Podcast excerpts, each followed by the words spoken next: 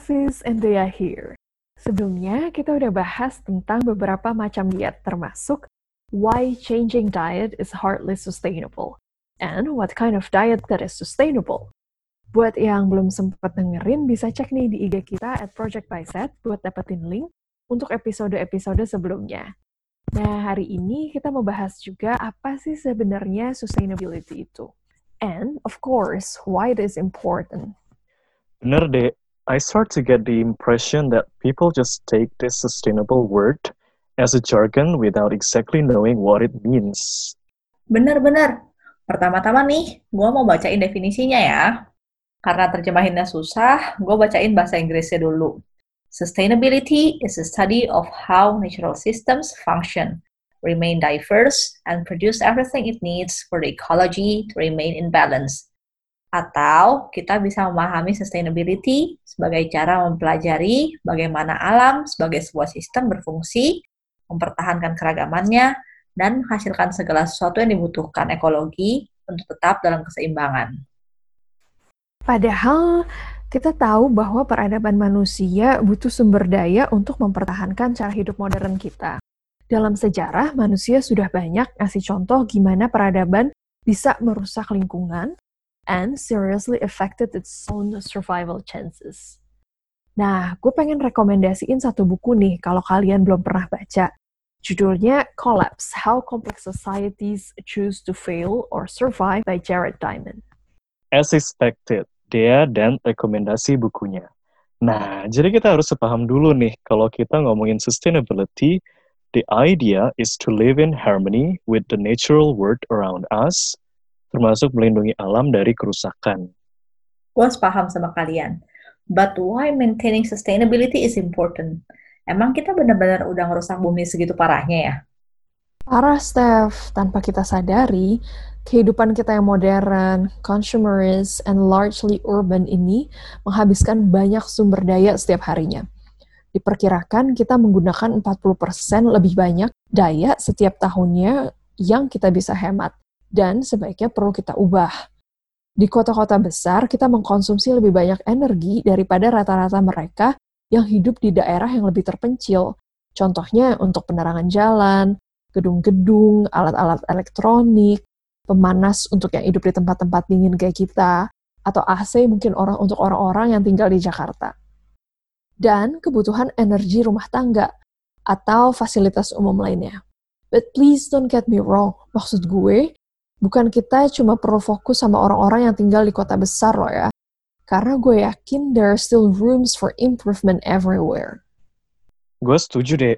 Jadi sustainability dan sustainable development ini menurut gue kayak mencari keseimbangan atau mendamaikan konflik di antara dua kepentingan. Di satu sisi kita emang perlu bergerak maju secara teknologi dan ekonomi, tapi di sisi lain kita perlu melindungi lingkungan di mana kita dan orang lain tinggal. Setuju, Fis. Terus sustainability itu nggak cuma tentang lingkungan, tetapi juga tentang kesehatan kita sebagai bagian dari masyarakat. Kita harus meyakinkan bahwa nggak ada orang atau lingkup kehidupan yang menderita karena kerusakan lingkungan atau hal-hal terkait itu. Makanya, kita juga harus memeriksa efek jangka panjang dari setiap tindakan yang kita lakukan sebagai sebuah peradaban dan mempertanyakan bagaimana kita bisa memperbaiki tindakan-tindakan itu. Belum lagi nih, kalau kita mikirin bahwa umur orang sekarang makin lama makin panjang, dan populasi manusia meningkat terus. Para ahli memperkirakan bahwa populasi manusia akan mencapai angka 11,2 miliar pada tahun 2100. Nah, kebayang nggak kalau 11,2 miliar manusia itu masih mempertahankan gaya hidup seperti sekarang? This population explosion mungkin salah satu alasan terbesar why sustainable development is important. Wah, nggak kebayang deh. Sekarang aja, kelihatannya demi kemajuan teknologi, kita udah menghancurkan alam parah banget. Belum lagi kalau kita lihat the survivability rate of different life forms on Earth. Walaupun teknologi dan ekonomi kita maju, kita masih lihat banyak orang kelaparan di sekitar kita yang nggak mendapatkan makanan yang cukup untuk tumbuh secara normal atau bahkan untuk bertahan hidup. Kita juga sekarang punya masalah ketersediaan air minum, udara yang bersih untuk bernafas, dan kerusakan lahan.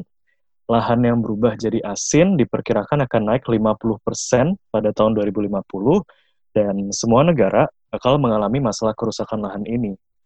Satu lagi yang pengen gue bilang, masalah sampah. Populasi manusia diperkirakan akan memproduksi 27 miliar ton limbah domestik pada tahun 2050. Yang artinya kita bakal butuh teknologi dan peran mikroba untuk mengatasi masalah ini. Terus, jumlah non-degradable waste naik terus setiap menitnya. Beberapa bahan berbahaya bahkan terakumulasi di rantai makanan dan menyebabkan pencemaran sumber daya alam dan punahnya beberapa spesies. Selain tentu saja membahayakan kesehatan kita. Contoh konkretnya nih, sampah plastik. Sampah plastik udah numpuk di tanah dan di air dengan kecepatan yang luar biasa. Bahkan ada laporan yang dipublish di Scientific Report oleh Labreton et al. tahun 2018 tentang Great Pacific Garbage Patch. Maksudnya, gerombolan sampah plastik seukuran 1,6 juta kilometer persegi kira-kira dua kali ukuran Texas. Atau nih kalau kita ngomongin di Indo, ukurannya tiga kali Pulau Kalimantan kira-kira. Ngapung-ngapung di Samudra Pasifik. Serem banget nggak? Gimana kita nggak perlu buru-buru menemukan solusi untuk masalah ini? Setuju gue, Steph. Makanya kita harus sadar bahwa ketika kita sekarang ini menikmati kenyamanan perkembangan ekonomi, generasi yang akan datang akan menghadapi langkahnya sumber daya alam dan lingkungan yang tercemar. Menurut gue sih, ini jadi tanggung jawab yang sangat penting buat kita untuk menjaga planet ini sebagai sistem yang self-sustainable dan bisa memberikan kesempatan survival yang sama, gak cuma ke generasi yang akan datang, tapi juga ke spesies lainnya yang tinggal di bumi yang sama dengan kita. Setuju gue. Tapi by the way, kenapa sih baru belakangan ini kita kayaknya sering dengar tentang sustainability? Emang baru belakangan ini aja kerusakannya? Not at all. Sejak dari revolusi pertanian di zaman Neolitik atau dari sebelumnya, manusia udah mengkonsumsi kekayaan alam tanpa pengembalian yang sepadan. Sejak peradaban manusia masih hunting gathering, manusia membangun tendanya menggunakan sumber daya yang ada di tempat dan di musim tersebut, sebelum pindah ke tempat lain. Terus saat pertanian dimulai, pembakaran lahan menggantikan alam liar dengan tanaman pangan yang seragam. Sejak saat itu, orang-orang mulai settle di sekitar tempat itu, kemudian berkembang jadi desa, jadi kota kecil, dan kota besar yang semakin dan semakin membebani lingkungan. And, gak lupa Fizz, sebenarnya saat itu mereka kudu pindah-pindah juga karena environmental pressure kan.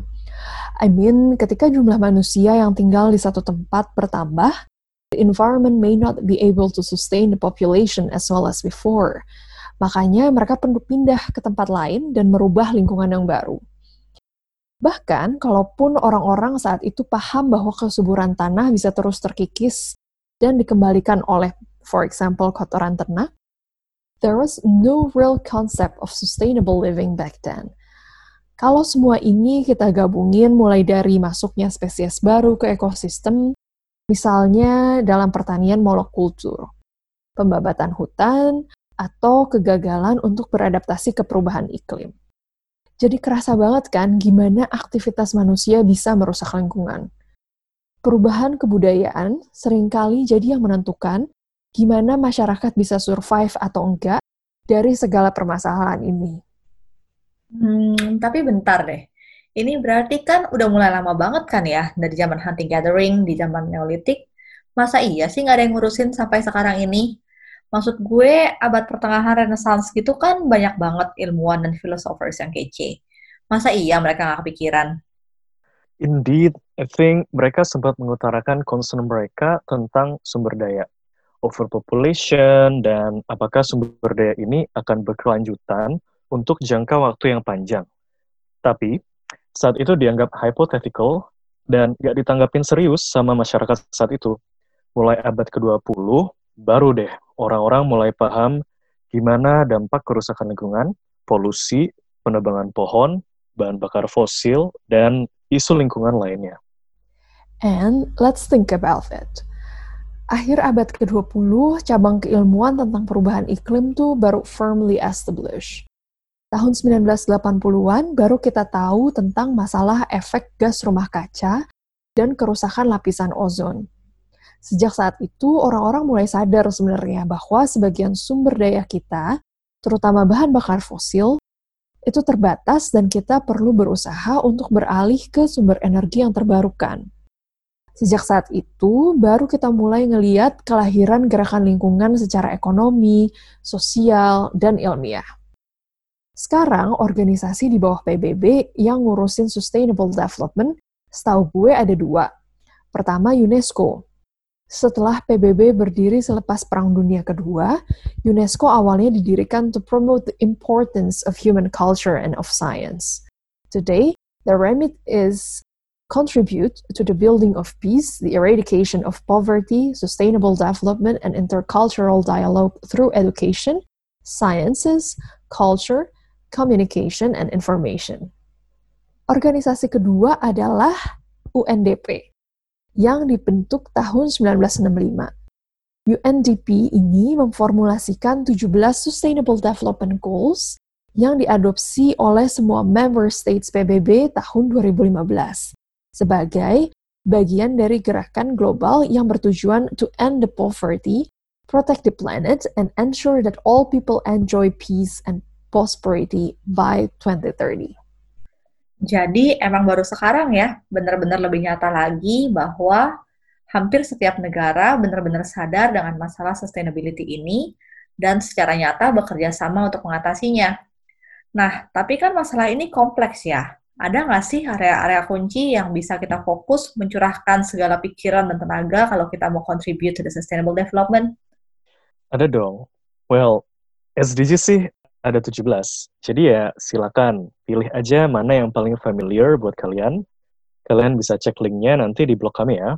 Tapi intinya gini, The Broadland Commission mendeskripsikannya sebagai pengembangan yang menjawab kebutuhan masa kini tanpa kompromi dengan kemampuan generasi yang akan datang untuk menjawab kebutuhan mereka atau gampangnya ketika kita membuat keputusan saat ini, kita harus mempertimbangkan masa depan. Tapi Fizz, memang tahun 2005 The World Summit on Social Development mengidentifikasi tiga pilar yang menjadi tulang punggung dalam berbagai standar dan skema sertifikasi nasional untuk menyelesaikan masalah-masalah kunci yang kita hadapi sekarang ini. Nah, pilar pertama adalah perkembangan ekonomi. Mungkin isu ini yang paling problematik secara kebanyakan orang masih berdebat tentang ideologi politik mana yang not economically sound. Gimana itu mempengaruhi bisnis dan tentu aja lapangan kerja dan employability. Pilar ini juga mencakup penyediaan insentif untuk bisnis dan organisasi lain untuk mengikuti acuan sustainability di luar kebutuhan legislatif normal mereka. Juga untuk meningkatkan insentif untuk masyarakat umum untuk melakukan perubahan sesuai apa yang mereka mampu pada tempat dan waktu yang memungkinkan buat mereka. Gue suka sama poin terakhir ini, Dede. Karena mungkin satu orang emang nggak bisa berbuat banyak, tapi secara kolektif efeknya mungkin bisa terakumulasi di berbagai bidang. Terus penawaran dan permintaan pasar kan emang pada umumnya konsumeris ya, di mana kehidupan modern memang membutuhkan banyak sumber daya setiap harinya. Jadi, for the sake of the environment, mengendalikan apa yang kita konsumsi menjadi langkah kunci. Intinya, giving people what they want without compromising quality of life. Apalagi di negara-negara berkembang, di mana kadang proses birokrasi yang berbelit-belit memberikan tambahan beban finansial kepada penggerak perekonomian ini. Bener nggak, Dek? Bener, Steph. Lanjut ya. Pilar kedua adalah social development. Pilar ini mengandung banyak aspek, terutama tentang kesadaran dan legislasi yang melindungi kesehatan orang, dari polusi dan aktivitas bisnis dan organisasi lainnya yang merugikan. Contohnya nih, Amerika Utara, Eropa, dan negara-negara maju lainnya memiliki mekanisme pengendalian dan perumusan legislasi untuk meyakinkan bahwa kesehatan dan keadaan masyarakatnya benar-benar terlindungi. Dalam pilar ini juga terkecakup gimana caranya biar orang-orang bisa tetap dapat akses ke sumber daya yang hakiki tanpa mengurangi kualitas hidup. Topik yang paling hangat sekarang ini buat banyak orang adalah sustainable housing. Dan gimana cara yang lebih baik untuk membangun rumah yang bisa kita huni dari bahan-bahan yang lebih sustainable. Menurut gue, pendidikan juga merupakan salah satu elemen yang penting di sini, deh. Yaitu gimana sih kita bisa encourage people to participate in environmental sustainability dan mengajarkan mereka tentang efek dari perlindungan lingkungan sekaligus bahayanya kalau kita tidak bisa mencapai tujuan kita. Benar banget, Fizz. Last but not least, pilar ketiga adalah tentang perlindungan lingkungan. Kayaknya kita semua tahu apa aja yang kita perlu lakukan untuk melindungi lingkungan. Mulai dari daur ulang, mengurangi konsumsi energi kita dengan mematikan alat-alat elektronik instead of putting them on standby mode, jalan kaki sedikit aja daripada naik angkot atau ojek untuk jarak pendek. Dan teman-temannya deh. Bisnis juga diatur untuk mengurangi polusi dan menjaga tingkat emisi karbon yang rendah. Ada insentif untuk memasang sumber daya energi terbarukan di rumah dan bisnis kita. Sebagai pilar ketiga, perlindungan lingkungan bagi banyak orang merupakan concern utama yang menentukan masa depan peradaban manusia. Pilar ini mendefinisikan bagaimana kita seharusnya mempelajari dan melindungi ekosistem, kualitas udara, integritas, dan keberlangsungan sumber daya kita, serta fokus pada elemen-elemen yang membebani lingkungan. Kalau boleh gue tambahin deh, teknologi ini akan menentukan juga apakah masa depan kita akan lebih ramah lingkungan. Environmental Protection Agency juga udah menyadari bahwa mengembangkan teknologi dan bioteknologi adalah kunci untuk sustainability dan melindungi lingkungan di masa depan dari potensi kerusakan lingkungan dari kemajuan teknologi. Bener, Steph. Sejak tahun 1950-an, kita udah mengalami kemajuan yang luar biasa, termasuk pertanian intensif, revolusi teknologi, dan pertumbuhan yang sangat besar di kebutuhan energi kita sehingga memberikan tekanan yang besar juga bagi sumber daya planet ini. Akibatnya udah lihat pengaruh aktivitas manusia dan alam ini pada ekosistem dan populasi pada ekosistem dan populasi manusia. Termasuk bagaimana keadaan ini diperparah di negara-negara berkembang. Jadi emang sekarang penting banget buat kita mengembangkan teknologi baru yang lebih bersih untuk memenuhi kebutuhan energi kita. Salah satunya dengan cara mengganti bahan bakar fosil dengan sumber lain yang lebih baik dan bersih. Tapi kita masih belum tahu dengan jelas bagaimana nanti ini akan berpengaruh pada dunia masa depan pasca bahan bakar fosil, termasuk di dunia usaha. Dan juga penting diingat kalau sustainability ini nggak cuma soal lingkungan, karena akibatnya lebih luas daripada itu. Misalnya, Gerakan aktivis sosial terbesar saat ini berhubungan dengan sisi pengembangan sosial dari sustainability. Contohnya adalah program-program macam Fair Trade dan the Rainforest Alliance, which encourage good farming practices sembari meyakinkan bahwa petani-petani kopi dan kakao menerima penghidupan yang layak. Aktivis and sustainability professionals sekarang juga berharap supaya mereka bisa menghilangkan trade barriers di masa depan, supaya mereka bisa menguntungkan segala pihak sekaligus berkontribusi kepada social and development core of sustainability while promoting good environmental practice. Wah, makasih loh teman-teman. Gue belajar banyak hari ini. Nah, buat kalian yang tertarik untuk dengerin lebih lanjut tentang sustainability, in our next episodes, we will talk more about different aspects of sustainability and how to live sustainably. So make sure you stay tuned on anchor.fm slash set dash podcast for our weekly podcast di mana kalian bisa milih apakah kalian mau dengerin di Spotify, Google Podcast, dan lain-lain. Kalau kalian penasaran dan pengen cari tahu lebih lanjut dari referensi yang kami pakai di setiap episodenya, kalian bisa baca lebih lanjut di blog kami podcastbysat.wixsite.com slash set dash project. Gak lupa juga, if you have any topic you want us to cover, send us email to hmm. podcastbysat at gmail.com. Also, follow us on Instagram or Twitter at Project by Sat dan Facebook page kita di The Sat Project. If you enjoy our podcast or blog articles and want to get more involved, You can be our patrons by visiting patron.com slash setproject. For now, Steph, Afis, Dea, pamit, and see you next week.